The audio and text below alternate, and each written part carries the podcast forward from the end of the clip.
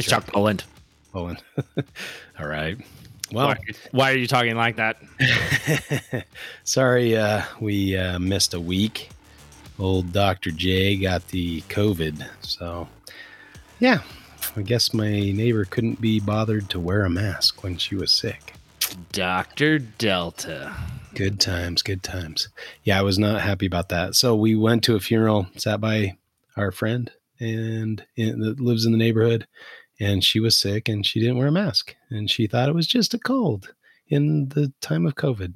It's never just a cold when it's COVID season. And both Heidi and I were wearing masks. and Ah. both of us got it, and now my daughter has it, and it's not Oh, very fun. But How- How's your um, daughter doing? she's you know having body aches you Ah. know, not not having fun coughing a bit i coughed a lot had a little bit of a fever um, but that was you know couple couple nights of coughing um, but i'm back in the saddle again i think uh you know still a little off but today is the best i felt in a long time so Yeah, um yeah glad i was vaccinated for sure. leave it at that.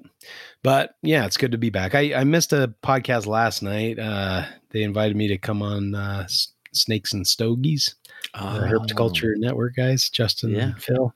Yeah. Um, I was sad to miss that. That was a good discussion. I started listening to it today, so check that out. Even though it's not on the the uh, THP or sorry, the uh, my my mind is a little foggy. The Morelia Pythons Radio Network. Still got a, a little, co- uh, little network. COVID, little COVID brain there, dude. COVID brain. up? But, What's up? but uh, Phil and Justin do a good job. They're good. We had we had a fun They time do. with uh, with Justin on the podcast a couple weeks ago. We need to have Phil on sometime. That'd be good. Yeah. Get Phil on here. But they were talking about virus infections, so you know, and and other uh, bacterial infections and things in collection. It was a really good discussion. Um, they had, let's see, Travis Wyman. Mhm. And oh man, my code brain. Why did I start this when I don't have the answer to to um, Zach Loafman and um, man, why am I drawing a blank? I am terrible. Uh, Stephen Tillis.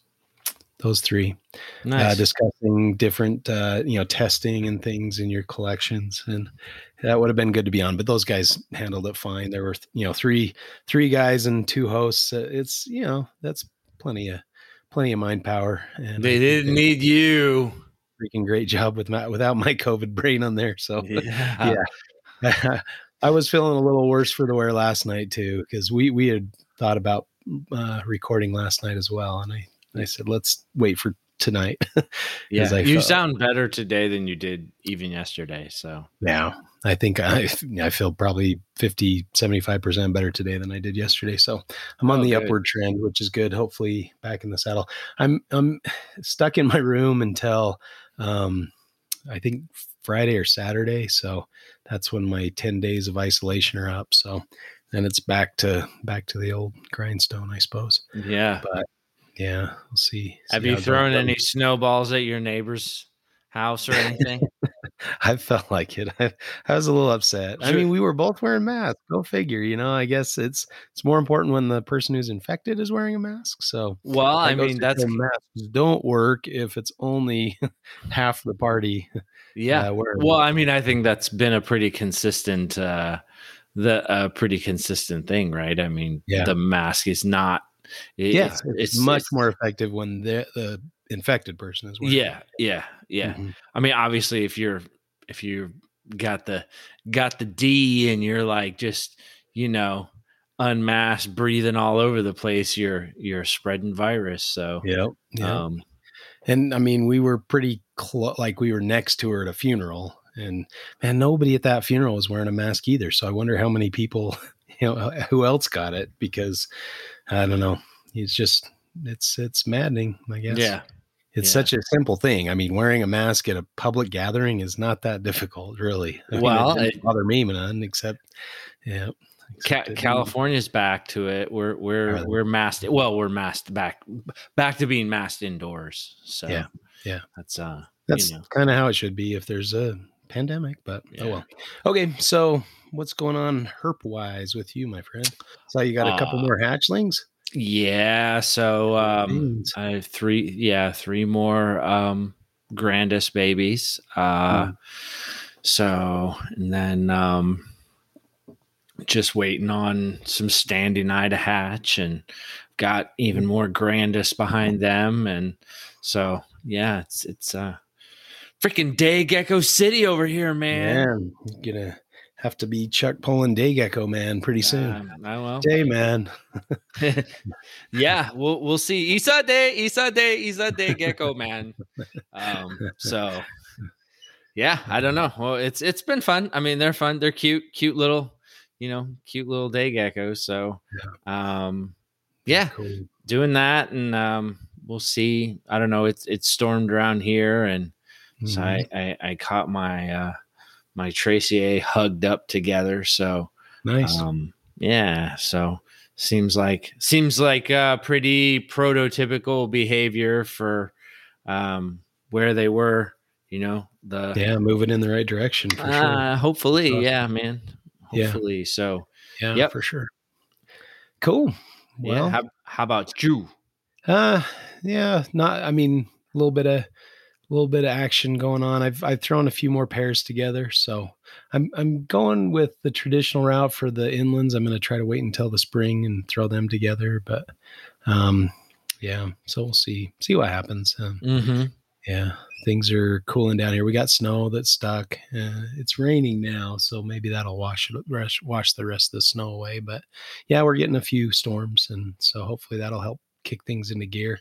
Um, really, really looking for um, the the carpets to to breed this year mm-hmm. after they took last year off, and then the blackheads. That'd make me very happy if I got hit those two groups. Um, get the Aspidites and the Morelia to go. Mm-hmm, mm-hmm, mm-hmm.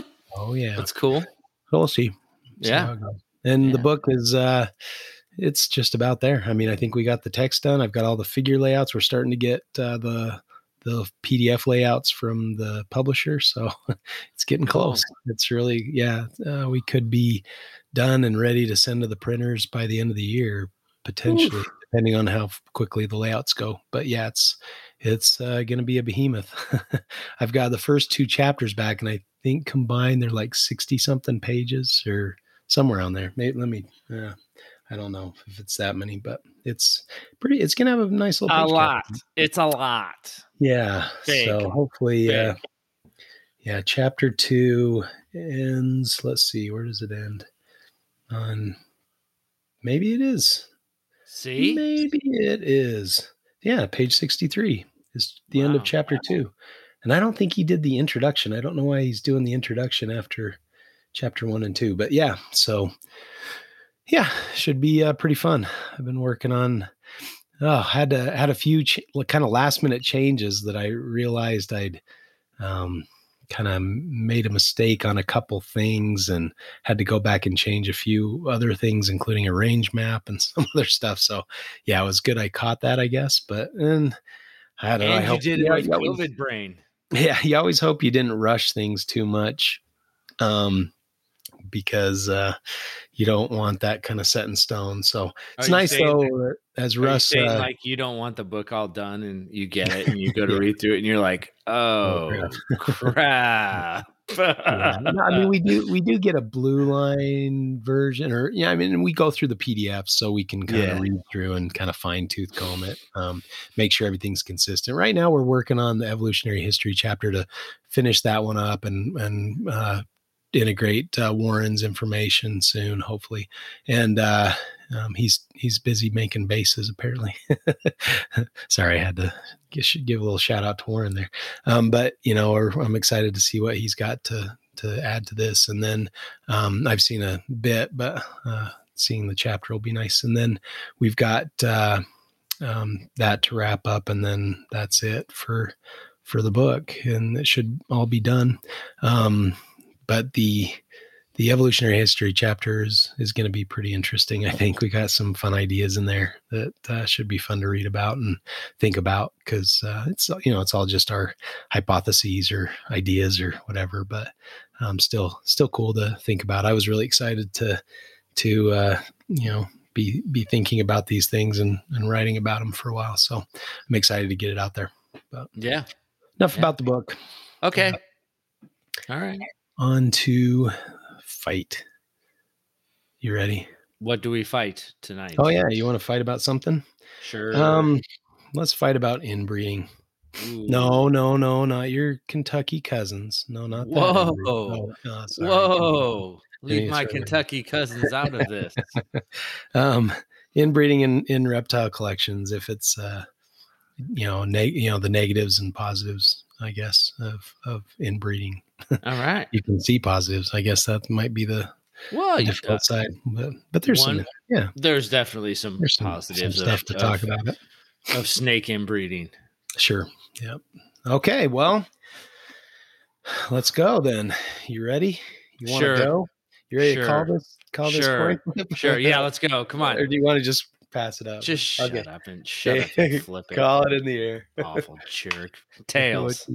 Tails. Oh, you got it. It's That's right. I did. nice job. That's right. I did. okay. Well, you win some, you lose some, I guess. Yeah. Yeah. What you Uh, want?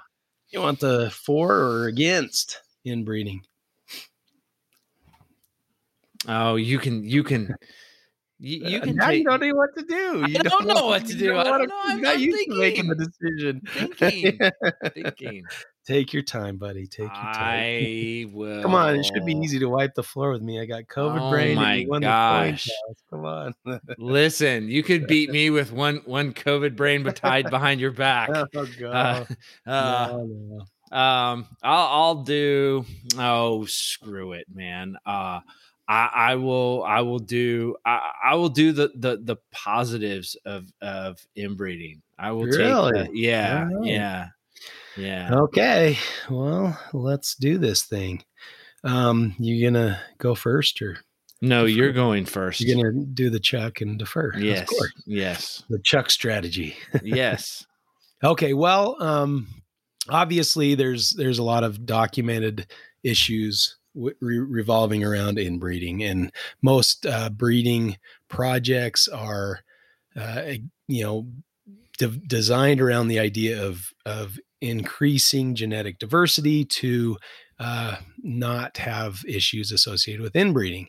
Um, different, of course, uh, reported issues associated with inbreeding um, include, you know, uh, morphological uh, deformities or, uh, you know, bulging eyes, you know, things like that. And so um, those are more obvious effects of inbreeding. Yeah. Sorry, I'm giving I'm giving my best bulging eyes? eyes right now. Sorry. Only yeah. this was a video format. Yeah. if you could only see me now, folks. exactly.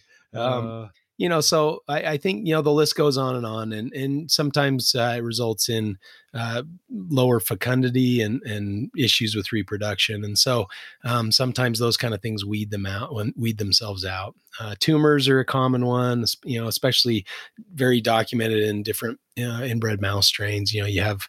Uh, obviously you have to have the right genes line up to have some kind of dysfunction and and um, but that's the idea um, of we don't want to have messed up things we want to have genetic diversity we want to have things that can be robust and strong. There's actually that um, term you know hybrid vigor where if you're outbreeding you, you have more vigorous and and um, you know strong offspring or whatever. So that's the idea between behind uh, avoiding inbreeding. Can I just take a minute to just say what a great word fecundity is? yeah I just think that's such a freaking great word. Anyway, um, yeah. So I think uh, you've pretty much given a good definition of of of you know kind of the Im- the issues around inbreeding. I think, um, you know, really what we're what we're what we're doing when we're line breeding snakes in some aspects is is we're trying to bring together a lot of these these visual traits or these visual things that we see uh, to to make snake, snakes look nicer. Uh, or I mean, I guess you could select for you know better feeders or you know all all hey, manner John. of a manner of things. Yeah. So, um, eh, you know, I I think um I I. I, think the issue that we're concerned about is when like those deleterious genes show up uh, and and and then we breed them together and and so you know the idea of inbreeding or or selective breeding um, you know kind of is is magnifying traits. And and so the issue isn't really about inbreeding. It's about um, not outcrossing enough to keep that diversity for to to kind of keep those deleterious traits diluted out right? Um and i think i think you can you can still end up with deleterious things going on um, even even though you're outcrossing i think you know cancer can be you know if if if you're breeding animals that and you have a sire or a dam that just has a very high propensity for cancer um, you know you, the the outcrossing may help but but it, at, at, some you know it, at some level it's it's kind of like if you have heart disease in your family even though maybe you didn't marry your cousin uh, who also has heart disease does not mean your risk in your children for heart disease doesn't go away. You know what i mean? So I, I get the idea of outcrossing but you know i think in I guess what I, what I'm trying to get around to here is the idea that e- even though we're inbreeding animals to make stuff uh, nice, it doesn't necessarily always result in deleterious things being magnified. Now, it, it, certainly can lead you down that path, but but how else if you're trying to accomplish uh, a certain look or a certain you know path with uh, um, uh, an animals that you're line breeding are you going to get there without some manner of of inbreeding? Yeah. Well and you know i guess that could be likened to you know the the idea of survival of the fittest uh, in in nature. Maybe you know reproduction isn't necessarily random it's the the males that have the strongest uh, mm-hmm. genes or whatever you know different traits that allow them to be the dominant males now that that in reptiles there's a there's that really common idea that you know the beta male kind of slips in while the alpha male is defending his territory and a lot of times you know you'll get uh, kind of those sneak in breedings or whatever that occur quite frequently in the animal kingdom but and and so not all not always the the strongest genes are necessarily passed on um, mm-hmm. um, but th- you know there are some mechanisms that uh, you know that alpha males use like killing off uh, a competitor's offspring or you know things like that where you know the the dominant animals have a lot of strategies to kind of keep their genes flowing. And, so you know maybe those traits eh, re- result in continuing their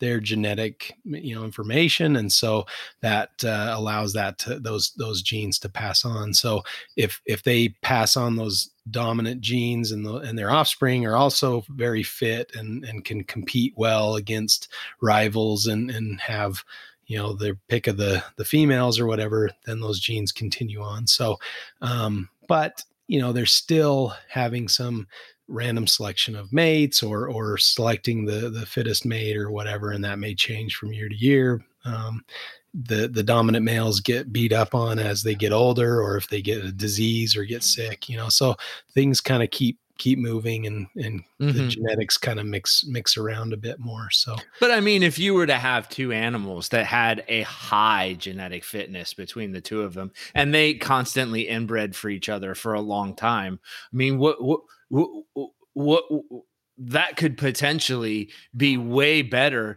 than an animal with with you know uh, a, a very weak genetic fitness or or a high propensity for deleterious genes or a bunch of deleterious genes in its in its in its DNA and and it's it's uh you know and it's breeding with a male with with some some high fitness you know like you're you're you it's and so it's an idea that we're talking about is is outcrossing for fitness uh because you rather than you know concentrate what you're worried about is how um what how what is the level of fit genetic fitness in those animals? And and and you take kind of the the guesstimation that it's that it's average. What if it's not average? What if it's great? So you kind of don't know you know what i mean? So it's it's more of just a safer strategy than it is necessarily a hard fast rule. And i think we've kind of had this conversation about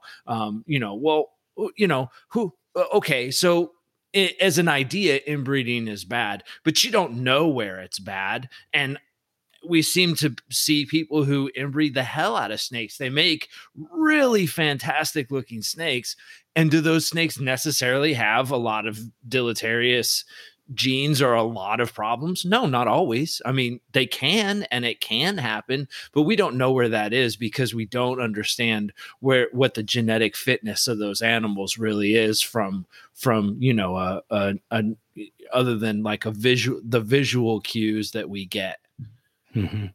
Yeah, I mean it's it's definitely hard and you know, I think in in captivity uh, with a lot of things we don't have choices you know i, I did mm-hmm. want to go back to uh, one of the earlier points you made about um, it was more, you know, uh, environmental versus genetic, and and I think regardless of how strong your genetic uh, outbreeding or outcrossing strategy is, if your husbandry is poor or deleterious, then it's not going to make a difference how strong their genetics are if you're, you know, feeding them crap or keeping them in, improperly. And so, I mean, you, you'd see that sometimes even in zoos, you know, a good example of maybe the Galapagos uh, tortoises where they were feeding them high, you know, high protein or high uh, fruit or high vegetable diets, you know, mm-hmm. where they were used to eating dry grass for a lot of the years, you know, and then they they're giving them too much nutrients and their shells grew too quickly and were deformed and things.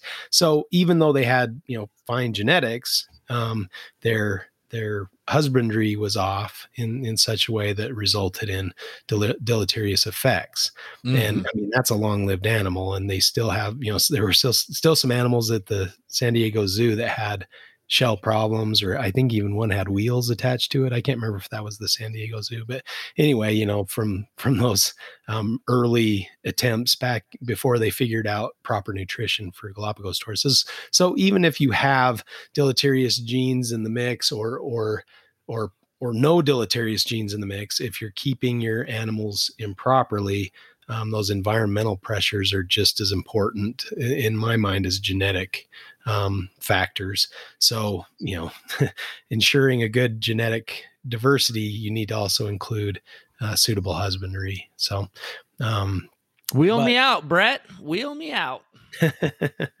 we we uh, the um, ideas though of of that i think i think you're right you know we can't see the genetics and and it's very uh, costly at least at this time to you know try to get some genetic profile you have to have some understanding of the genes at work and maybe um, some of the genetic and we just don't have that information. Yeah, I, reptiles, I, think right? it requires a database that we just don't have. You know, yeah, even for humans, comparative I mean, database. We, we have we have some of that kind of stuff for humans, and you can get a genetic test on you know a developing child within the you know womb and know you know if it has certain deleterious genes that you need to prepare for. You know. Mm-hmm when the baby's coming or whatnot. And that took a lot of comparative analysis, I oh, think, yeah. to, say, to say, oh, well, you know, whenever we see this, yeah, you know, malformation or disease or whatever, we always see this gene mm-hmm. present. And I don't think yeah. when they say these things that that's an absolute,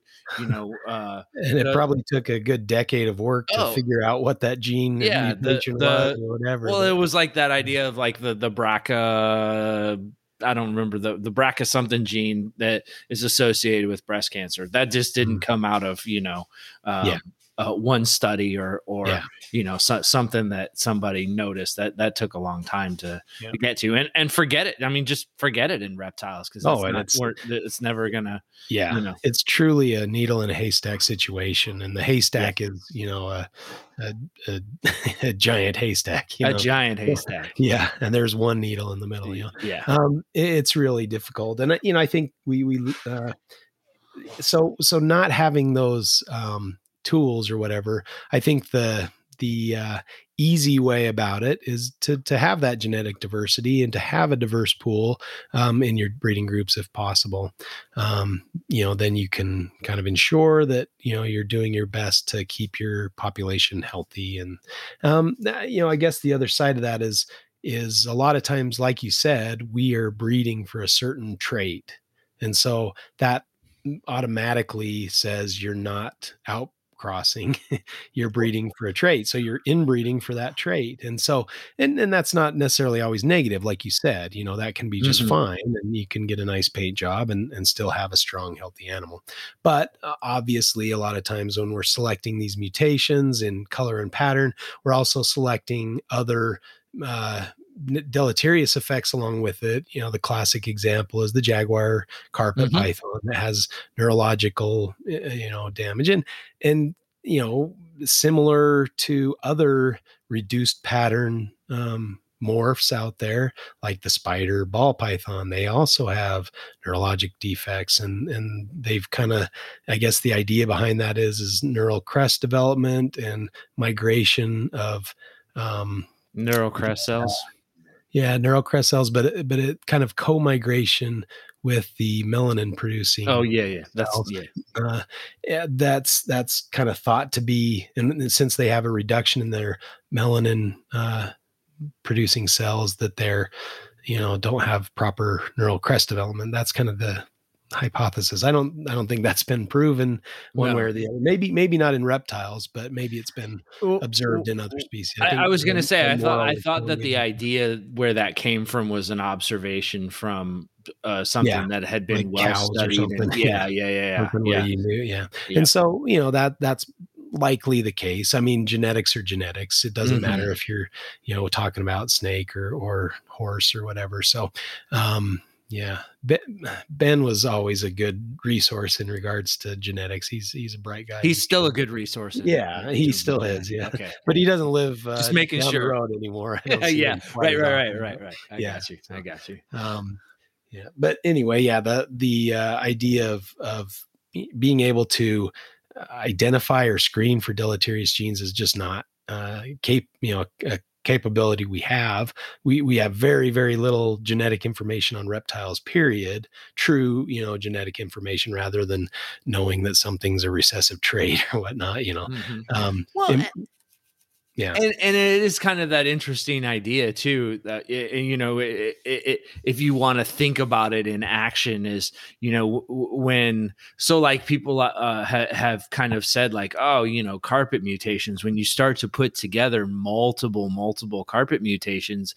things can kind of fall apart a little bit on you with the animals. And i i think that's a just a perfect example of of how you know the the the culmination of deleterious uh mutations because i mean you know we take mutations as like a positive thing but it's it's not really always a very positive thing usually Yeah. that that positive visual something that we're with that we like comes along with some with some negative issues that we don't like and when you you know put those all together it, it, it you know n- no shit stuff turns out a lot suckier and has a lot more problems. So um and and you know i think that's probably a good way to think about it like look at look at how many mutations you have to start to put together and and it doesn't necessarily work this way whole shot but but you know putting multiple mutations which have probably have multiple deleterious issues going on there together results in animals that have less fu- fu- oh my gosh i can't say it now say it for me justin Fecundity. Fecundity thank you i couldn't get the i couldn't get to the c i couldn't so uh uh so I, I you know i think if that's the way you want to think about it um it, or if that helps people think about it you know the idea that inbreeding um is just like, oh my God, oh God, don't do it. You know, you do it all the time. Uh, and that's a lot of what line breeding is. So yeah. I just, I think that, um, you know, as a general rule, yes, out outcrossing is good. But again, th- th- there's issues around outcrossing uh, of you know, for carpets, uh, out tough because we have a limited amount. You know, if we were all in Australia and you could get wild caught stuff that that works towards the direction you're going, wow, wouldn't that be easier, right? But it's not. We're stuck with kind of what we have. So what we outcross to is is um, you know what's available to us, and that definitely probably maybe working against a direction that we're going. Certainly, uh, striped jungles is a is a good example that comes to mind. It's it's hard to get a striped jungle project together because you're eventually outcrossing something striped jungle leads to less striping. So it's it, you know it, it's a um, it, you know it's a it's a tug of war i think and and so i guess where i'm going with that is that you know sometimes in the tug of war if you want something your way you got to tug it into the inbred side of the house and and uh you know and and maybe see how it goes. I mean i guess you know the yeah the issue I mean, oh, do you think the issue go like gets worse? Like, like if you push inbreeding into maybe just before an inbreeding depression, or or you're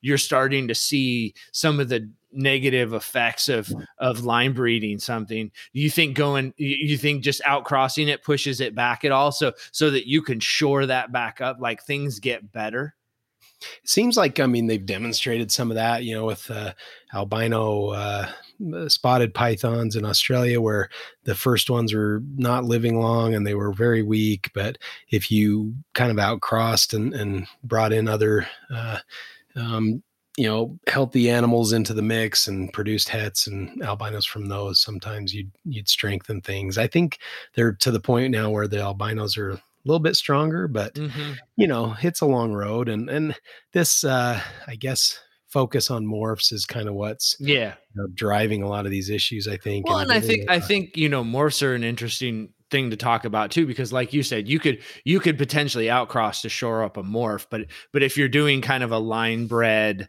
you know trait that's not necessarily uh you know as as predictably inherit it has a you know a, a specific mode of inheritance uh you, you're you're when you're outcrossing you're generally unless you're working with a, a, an animal that has similar you know tiger to tiger type thing uh yeah. you, are going to be working against yourself uh for for that kind of a uh you know possibly yeah i mean that's I, it's it's hard because i don't think we have a great um handle on what you know how how many generations before you start seeing problems and what mm-hmm. what constitutes a problem to abandon a certain you know thing. I, I, guess some things like like we talked about with the jaguar gene you're not gonna outcross that you know? No. It's, no it's that's not going anywhere. It comes with the gene. And so yep you know and potentially like an albino you know they'll have they'll have uh, sensitivity to sunlight and things like that and if it's a lizard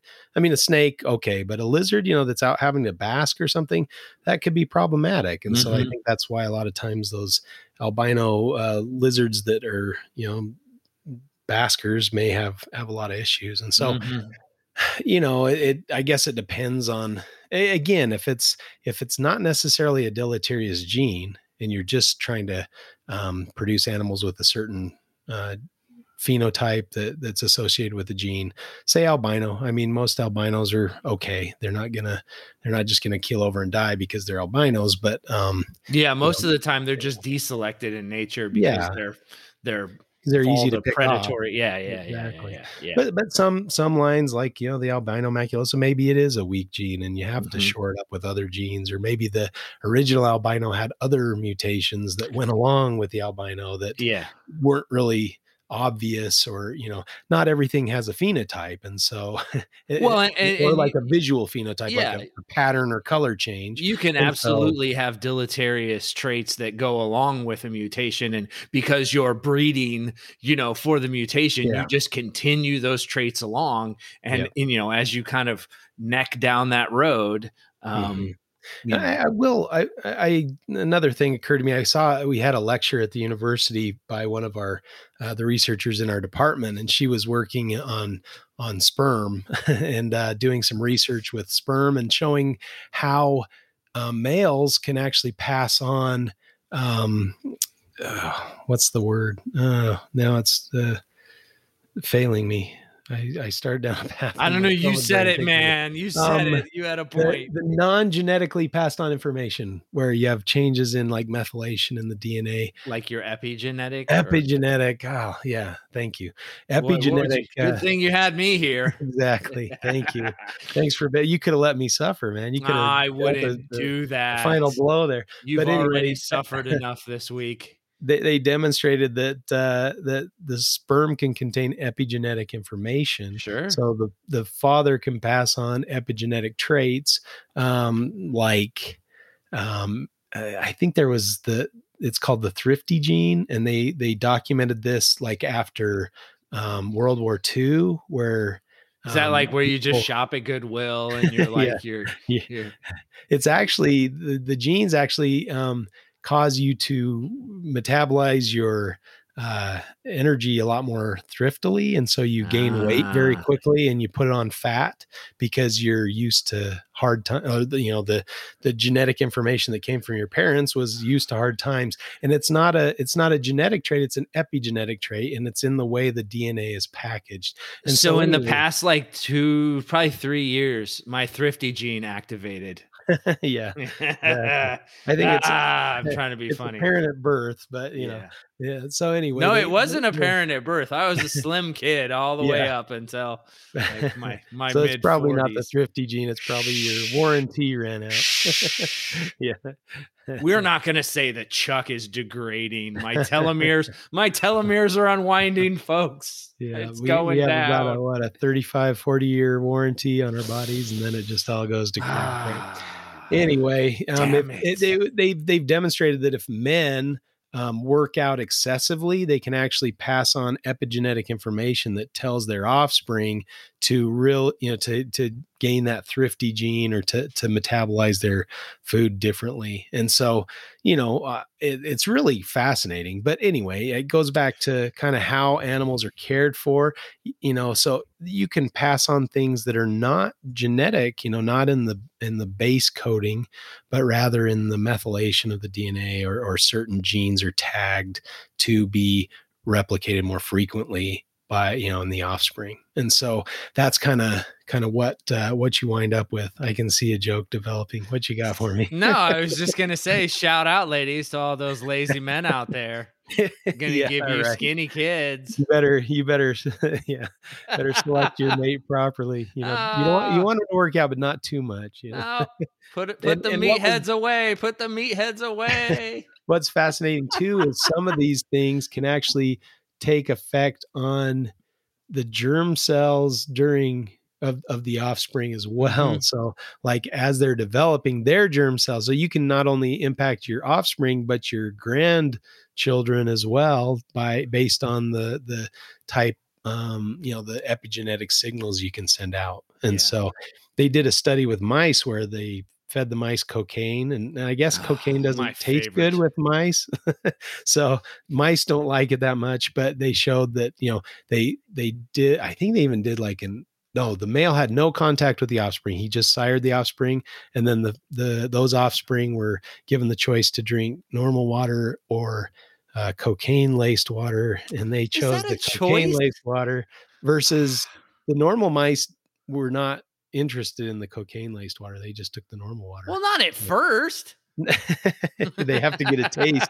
The first taste is free, and then then that lab that lab worker had some good customers Those from that on. I don't know co- what the mice paid in, but fucking cokehead mice, damn bro. but they they demonstrated that that uh, you know the propensity could be passed on. So yeah, um, yeah, yeah. even even through the sperm through an epigenetic thing because there was no um, cocaine uh, gene, whatever you want to call it, in the male. I mean, he developed yeah. that and and developed a pattern of of taking that and then over time um, pass that information on through an epigenetic mechanism. So interesting, you know that that you and this is probably more a point for you that you know you, you can worry about inbreeding all you want but if you're not keeping your animals properly or or you know exposing them to things that aren't really that great or shooting for genes that aren't really that strong you're probably not going to do so great in you know your overall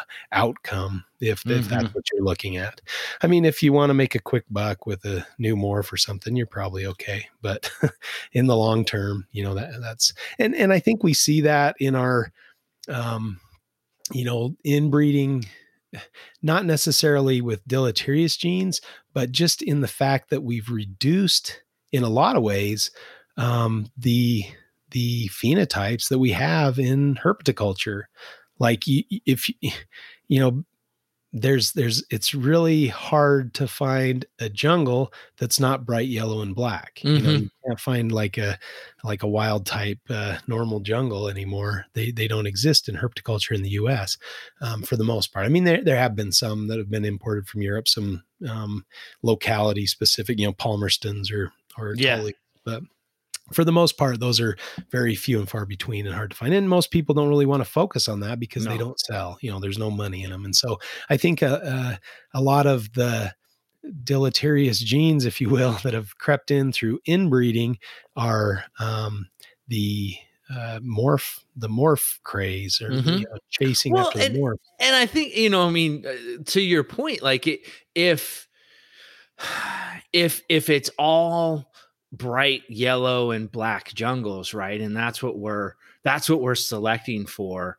Um, eventually, you're gonna get a, end up with deleterious traits in there. If that's what you're always selecting for, deleterious traits will end up in some black and yellow jungles and if that's what's getting bred and and the and, and the ability to outcross to keep them black and yellow you know is is less and less it's almost like a genetic bottlenecking in the end and and you're gonna you're gonna end up with those negative traits am i wrong I don't know. Am I wrong? Are you, are you arguing wrong? for me or are you arguing no, for you? I'm, I'm arguing for the sake of arguing. Damn it. That's what we do here. Okay, all right. Ah. Well, it just feels like you're taking my thunder. This is my side. Oh, I'm saying that keep your goddamn thunder then. Yeah, I, was, I, was, asking you a question, and all you needed to say was yes, yes. Well, you know, and I, you would have had again, your point again, if you're, you know, talking about inbreeding and deleterious genes, the deleterious genes have to come from somewhere. They have to be uh, like, you know, if if they if they came along with the bright yellow, mm-hmm. some deleterious gene was associated with the bright yellow, then yeah, then selecting for that yellow and black and yellow, bright yellow is going to result in more deleterious genes in offspring and you're going to have more of that negative effect well, in but, the offspring but, but, but just that's not in present, idea in just, idea uh, just in, just in the concept just the fact of chasing that isn't necessarily going to result in that i guess my my point with the morph craze thing is as you add genes on genes on genes you're you're combining um, all those genes and and the til- some of them have deleterious effects that come along with them, like the jag. You know, you got the neural thing.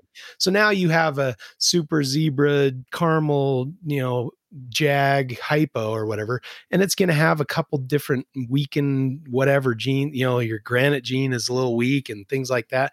There, there's these different traits that kind of go along with that, and gene on gene on gene. Pretty soon, you're going to have pretty sketchy outcomes. You know, you might have some that are okay and make it and, and they can sire more of those gene on gene on genes, but you might have effects over time with that. And that's, you know, in my mind. And then you also have a hard time finding the wild types or the single gene animals, those don't exist anymore because they don't make enough money. So nobody's going to breed a single gene when they can breed the triple or quadruple or quintuple gene.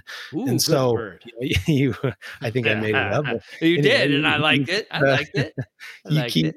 You keep uh, focusing or or exacerbating that that issue and making you know kind of a worse outcome in the long run but you're also getting rid of the diversity. You're sure. everything starts to look the same after a certain amount of time. I mean you know the ball python there's so many different mutations that it's hard everything wants to be the ball python mor- morph market now because you know that's so crazy. And and i, I guess uh, yeah there's quite a few different um carpet genetic mut- mutants and, and different genes and mm-hmm. and phenotypes or whatever um i mean as uh, working on the book we've the the morph section is is absolutely huge now and nick's got three different sections you know and and well over 100 pictures or maybe even several hundred pictures. You but know, you, but I mean, let's say carpets were all just one species.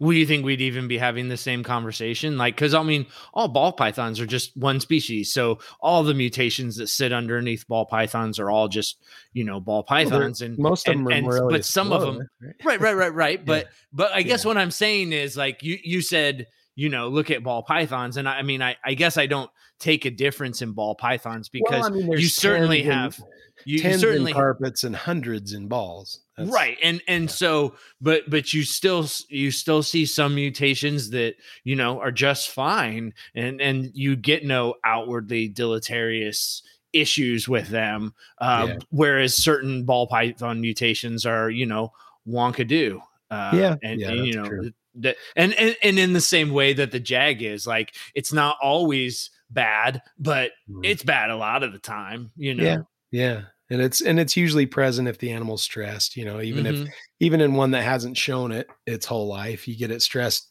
out enough it might start showing it or so, so you know, do, you, do you in your mind kind of take it differently like like like for me, I, when I think of of inbreeding, uh, I, I, think of it more of it in a line breeding kind of sense, um, w- where you know you're not taking inheritable mutations necessarily, but but that you're kind of breeding for certain looks or certain things. Like I guess I see I guess like like when I think about it, and, and I understand what you're saying. I just like like for the Jag, for example, like we understand that's a mode of inheritance, and and you know if you put lots of of morphs together yeah it gets not as as you know we, we tend to see more issues. Um, if you put multiple ball pythons together that have a mutation that has issues yeah you get more kind of issues. But but you know, when we're talking about line breeding, um, you you may not necessarily have those um and and actually you probably do have those genes that have mutations in them they're just not visual. You don't see the result of that right? So i yeah. guess maybe i'm answering my own question and saying that maybe no you know maybe it's not any different but but it's just different because of our eyes or because uh, we're, we're, seeing it with a, a, predictable mode of inheritance. But um yeah i just i you know i i and and i guess um you know how do you i guess how do you look at it that way uh for as far as um like you know when when when uh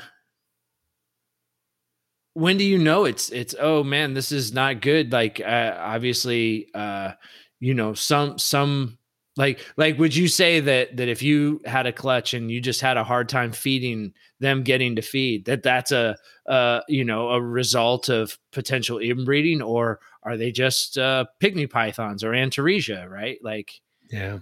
I mean, it depends. I obviously you can select for those traits that may not be deleterious traits, but they might not be necessarily a wild type trait, like a mm-hmm. hognose snake eating a mouse. You know, we, we get them right out of the egg and they want to eat a mouse. Whereas, you know, you catch a wild one and get their offspring, they're going to want toads and they're probably going to die because they hold out for toads or you have to send yeah. the, the food with toad for a while. So you got to kind um, of take it in context. Yeah, and and I mean, obviously, we select, eh, you know, uh, whether consciously or subconsciously for like different traits, like maybe a calmer animal. You're not going to necessarily keep the biggest, craziest, bitiest snake you have to to breed just because you feel like he's the strongest or dominant, you know, male. I say nay. I yeah. like the bitey ones. yep so you know and and so we we we do a lot of the selection for things and and most people don't have you know 20 of the same species it, it, all normal wild type animals you know we we typically um, focus on certain projects or or just have a pair or two of of a species you know um,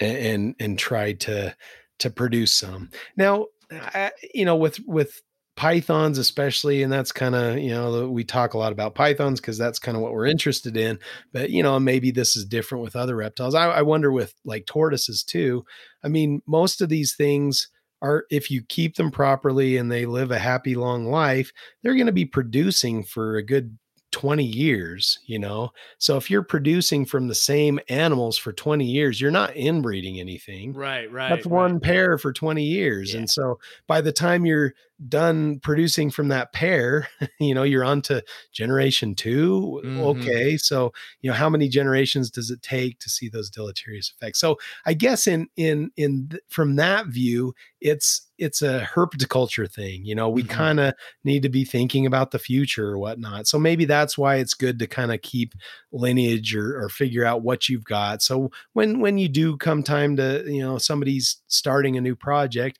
they can select individuals that may be not re- closely related or something, and and then they can um, you know select animals that are as distant as as possible genetically, and then that that kind of that kind of carries that genetic strength on or or that outbreeding or outcrossing on to the future. Whereas if if you know everybody's just after a gene or a mutation or a phenotype then that kind of all goes out the window because oh you need the blue line or you need the albino gene or whatever so then you just chase that and, Mhm. and that's your selection Mhm. process so I, I think you know there needs to you know there can be both that can both exist but th- somebody needs to be looking out for kind of that long term and that's I, where you know, I definitely that's a good point. stud I- books and things like that come in and you can be smart about how you inbreed uh, animals to reduce the, your potential for running into that into an inbreeding depression or or or you know uh, issues. Um, Yeah. you know, I I, I think in, in science we've got how many lines of inbred mice that have been bred over hundreds of generations yeah. Well, You know, they're so- they're they're good because they're inbred, right? yeah they're, inbred basically genetic identi- Right. genetically identical now that that that comes with some costs and consequences as well because if you're trying to model a viral disease in these mouse strains which we do right Mhm. we have different mouse models for different viral infection and this is kind of my day job area um, we will use one of these inbred mouse strains often you know Mhm, and so mhm. but do they represent a diverse and outcrossed human population no Right. you know so you kind Right. of have to take it with a grain of salt and the findings don't necessarily always translate to efficacy in people if you're you know testing antivirals in in mouse models like i am Um, but but but but what you're trying to see is the start, way you know? yeah, it, it- Yeah. you you get to see the way a, a potential drug behaves in Yeah. a mouse model it, it and and maybe you're you don't have the uh the the genetically most ideal and fit uh, example that you're testing it on, but you're testing it on a uniform example yeah to get a yeah. uniform result, right? So it's Mhm. it's it's Mhm. it's uh it's it you know it's it's means to the end. It's what you know what what you're what you're trying to do. Yeah. And not only that, like they they've also showed that the gut contents, you know, we always feed this, you know, kind of same lab chow and things like that. And so um you're actually uh, influencing the outcomes by what they're eating. If they had a diverse bacterial flora that's similar to a wild type mouse or even a wild type human, you know, something different that that's that's variable because all humans have different bacterial, you know, components in their gut. Um, that that can make a huge difference on how a drug is metabolized or how they respond to a virus infection and things like that. So Mhm. yeah, there's a lot of other factors that go into these things, and that's kind of why I made a comment like you can have the most genetically pure offspring you you can get. You know, you have 30 different genetic backgrounds, and you're outcrossing and sh- and shifting, and you know having this great model of who you're breeding to. But if you're not giving them access to sunlight or to the you know different uh, important um, uh, environmental factors that they require you know who cares how Mhm. genetically pure they are if they're going to grow their shells all wonky because you're Mhm. feeding them too rich a diet or they're overweight or they're you know this or that or the other. Well, and, So- and, and to your point, I mean, you, you know, we talked about epigenetics, and I think the the it was a PBS special, the uh, Ghost in the Genes. Um, Uh-huh. For anybody who's interested in in epigenetics, uh, Um, look up Ghost in Ghost in the Genes, and it's a whole very fascinating thing. I think KPBS did on epigenetics in humans, but uh, it absolutely demonstrates what we're talking about here.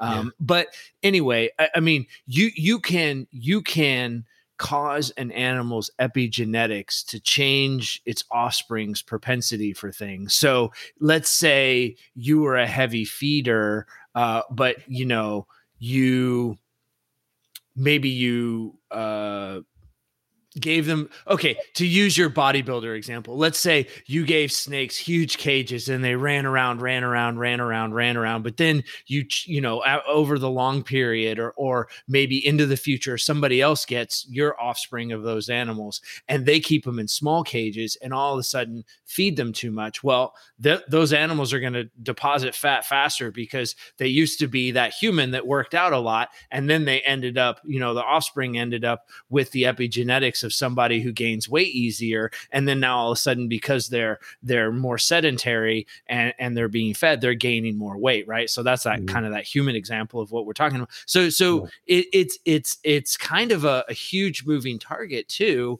with epigenetics. So and I, I think that kind of goes to why we push a certain standard of care or or what the best uniform way to kind of keep uh, reptiles is because it, it it helps keep a steady state constant with, with uh, of care and, and how uh, and and then you know like in experimental factors trying to reduce um, you know variation in, in a test right? So if, if we all keep the same way you know going forward the, a lot of those results will be similar. So we're not we're not creating these um, heaps and valleys of epigenetic change right Yeah, yeah.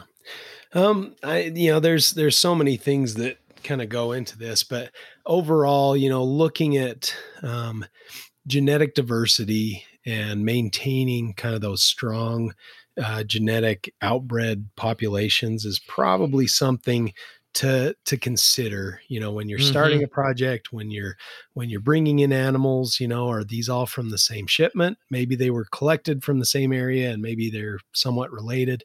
Um, it's nice that we're developing tools like uh, ben morrell's uh, you know genetic analyses that he can do to show parentage and show relatedness in, in certain um, species and and so you know maybe that's part of setting up a, a long-term breeding project or something you know mm-hmm. You know identifying those animals that have um, interesting outcross. Rob, rob stone actually sent me an article that was based on um, herpetoculture collections as well as zoological collections of a certain i think it's jamaican boas or, or one of the island boas right? Yeah man. Yeah where they're uh, oh man.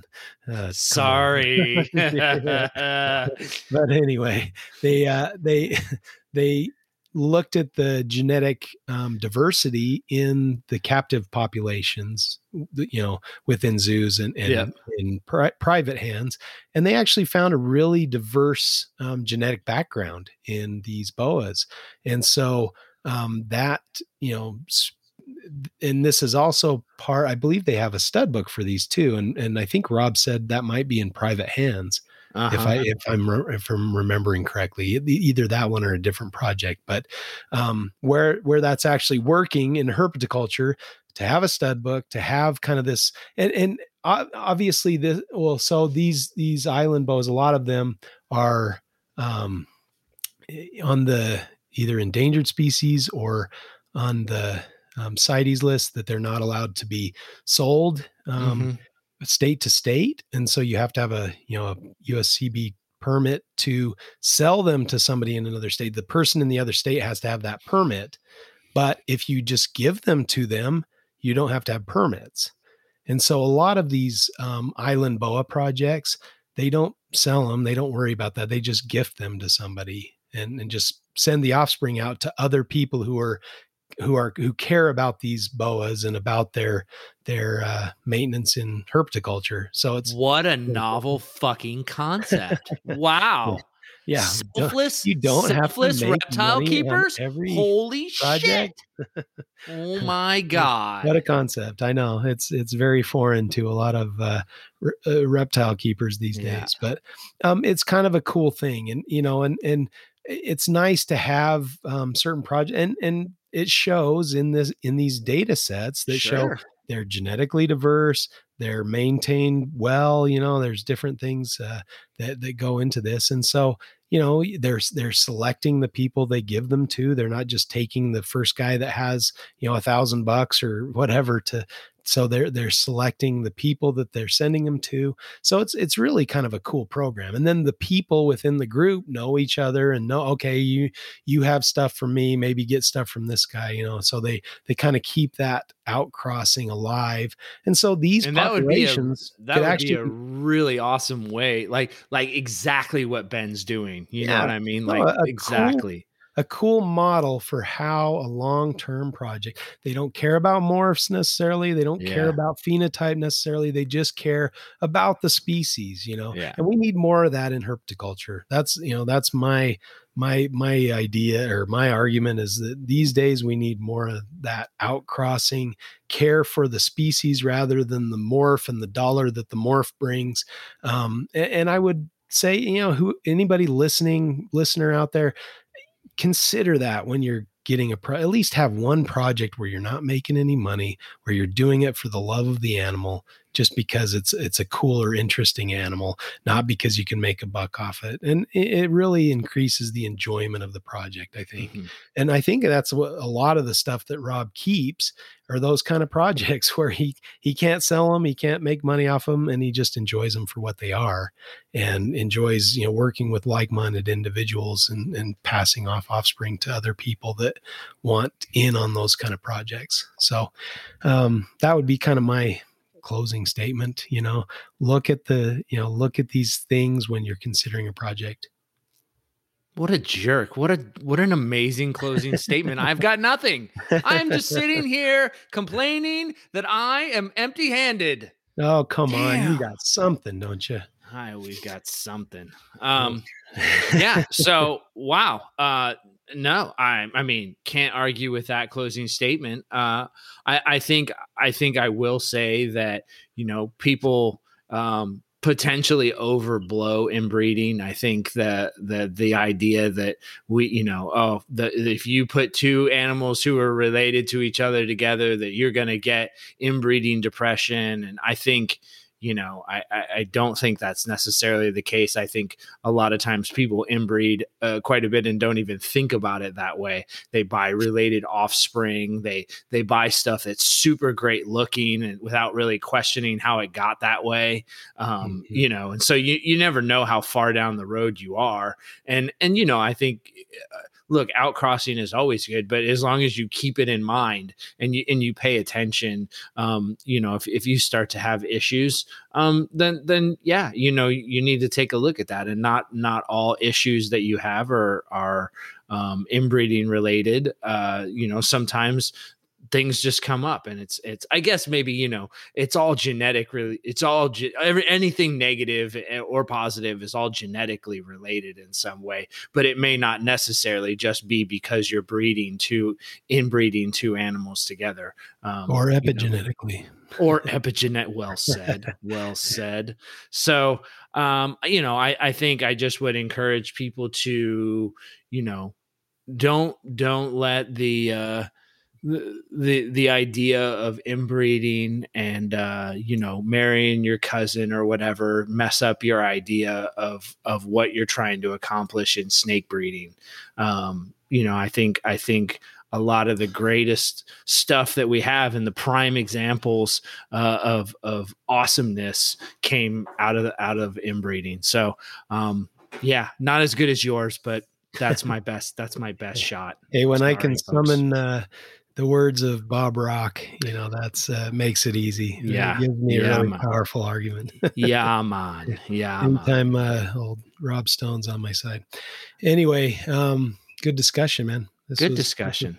Yeah, not bad. Yeah. Not Oh. I was I was uh listening to Morelia Python's radio. They had uh um Fr- Frank. Uh, Here we go. Here we go. Yeah, Ah, you did Thanks it. for- job. Thanks for going easy on my COVID enfeebled brain. But Ah, um Frank Colachico was on there uh, yeah. talking about I haven't listened to that yet. So it, it's really cool. He's, Oh, he's a cool guy. I got to hear his talk in uh, um, at, in ARBC Chicago, um, the Tinley, Tinley. Park.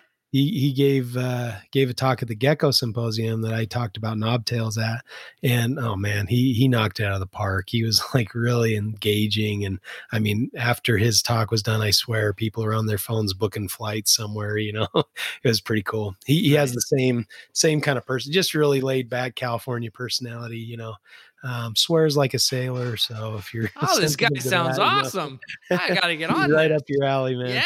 Yeah, man. But yeah, cool guy. Um, does does a lot of good. Her. But check out his uh, um, YouTube channel, Reptilian Diaries. Um, he's got a really cool. I was really um, I I. Uh, I'm pretty good friends with uh, Hussam Istanbuli, who's one of his herping com- Yeah. compadres, and went on this trip to Western Australia with him. And um, and Hussam was texting me pictures and stuff on their trip, and I'm like, "Dang it, you found that? That's so awesome!" Yes, they were finding some really good stuff. I uh, I was only really jealous, I think, by the the Centralian blue tongue skink that was in the waterfall in Karijini. I'm like, come on, you got to be kidding me! You found that? so you know that was the only thing that really made me really. They found a friggin' sweet woma um, at Shark Bay and a few other uh, rarities on the trip, but. Check out his channel. It's pretty All sweet. right, there you go. All right, we'll let Justin cough his COVID death out real quick here. and There he goes. Oh, He's man. back now. but yeah, that was a that was a good episode. I enjoyed enjoyed listening to that. Kind of got me fired up again. Get get freaking Australia open again. But also, you know, getting to know your backyard. We had a great trip out to Arizona. That was a lot of fun to see some species that are pretty close to home. You know that Yep. I didn't think I'd maybe be able to find, and and to be able, you know, to find a couple uh, Willardi in a day. That was pretty exciting. Pretty fun stuff. So, um, there's a lot of stuff in our backyard that you know was that's worth lot lot less expensive than a plane ticket to Australia. Maybe don't as cool, but know. yeah, It- it- you know, yeah. I mean, it's a little more expensive, but really, eh, in the grand scheme of things, especially if you're breeding, and he makes this point in the podcast, if you're breeding expensive animals, sell one. That's probably yeah, all it'll take to get you over there. You know, it's Yeah, really not that expensive, especially if you do it smart or you know camp out or stay in Airbnbs, things like that. It's it's pretty. Uh, I I took me and my three oldest kids went over to Australia and spent two weeks over there, and I think it was only five six grand total. you know, for for four people, that's not bad. You know, Did you guys rough it? Did you guys? Did you yeah, guys, we, we tented most of the time. We stayed Yeah. in a hotel like two or three nights, I think, of the trip.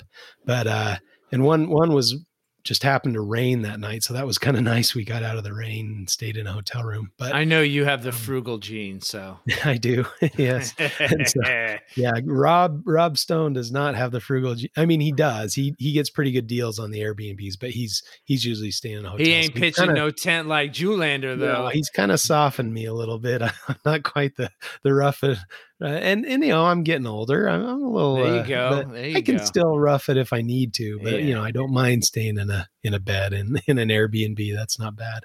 yeah, um, so- definitely, definitely nicer on the back, and Yeah, especially in your old age, you know. exactly. Yeah. So Probably s- you know, save Heidi having to give you the back rub and stuff when you get back.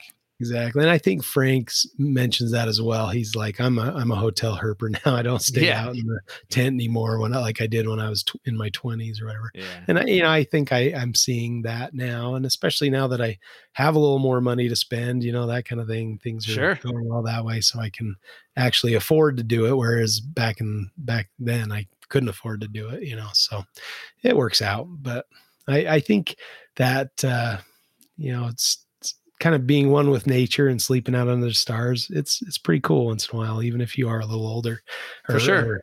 kind of gets you, toughens you up a little bit and gets you back to nature. You got to out cruising all night and getting home at 3 a.m. and and and then it's blazing hot in the day, you don't want to wake up at you know 8 a.m. and have it be a 90 degrees in your tent and you know fry your brain or something. So you know That's having how you get COVID brain. No, Yeah. I'm kidding. having a I'm kidding. hotel with AC is not a bad Is that, thing. is that what happened? Is that Oh, what it might have happened? Is too much time in the hot tent? I don't know. Maybe so. That happened. Oh man, I'm sorry. That's so mean. I feel bad. Hei- I feel Heidi bad. and I were on a on a trip once, and we we ha- it was really a hot place in the middle of the desert in Arizona, and so we thought, oh, let and it was in the middle of the summer, so we thought let's go in in the night. So we hike in the night, and then you know we're we're we're hiking in the cool instead of the heat of the day, and it was it was good. We you know we we had a nice hike in the in the dark, and and uh, it was nice and cool. But then we get in set up camp right as the you know sun's coming up and then it's like blazing hot, so you can't sleep in the tent, so you Yeah. get no sleep, you know. So it kind of didn't work out as great as maybe we thought it was, but it worked out all right. Three, the curveball. Yeah, there you go. Well, any any cool things you've been listening to lately? I mentioned the Hmm. the THP. Uh, you got to go check that one out with talking about the different pathogens in reptile collections and and screening. And actually, that's one of the topics that was suggested for this podcast. We need to bring maybe we'll bring one of these guys on on here and and uh, fight about that too. That'd be cool. Have Tra- Travis on or something. I and- think I think we could do that. yeah, talk about uh, the the pluses and minuses or the pros and cons of of screening your collection. All be right, you heard it, Wyman. Let's go. You've been the the gauntlet has been thrown down, Travis. Yep. Shukunk. and uh let's see. I, I think you know there's probably a lot of good stuff out there, but those Yeah, I've been a horrible human. mind. I'm just I've been working. haven't been listening much. Yeah, I have That's not. okay. I, I've been that's trying to catch up. So Yeah. but Well, uh, There's lots of there good is- content out there. There is a lot of good content, and people need to be out there listening to it because Yeah, there's there's a, a great deal of very talented, smart, amazing people producing these podcasts. yeah. Uh, so go check them out. Thanks again to Eric and Owen and the crew for all the good work they're doing at Morelia Pythons Network. And I think I'm ready to go take a nap. All Mm.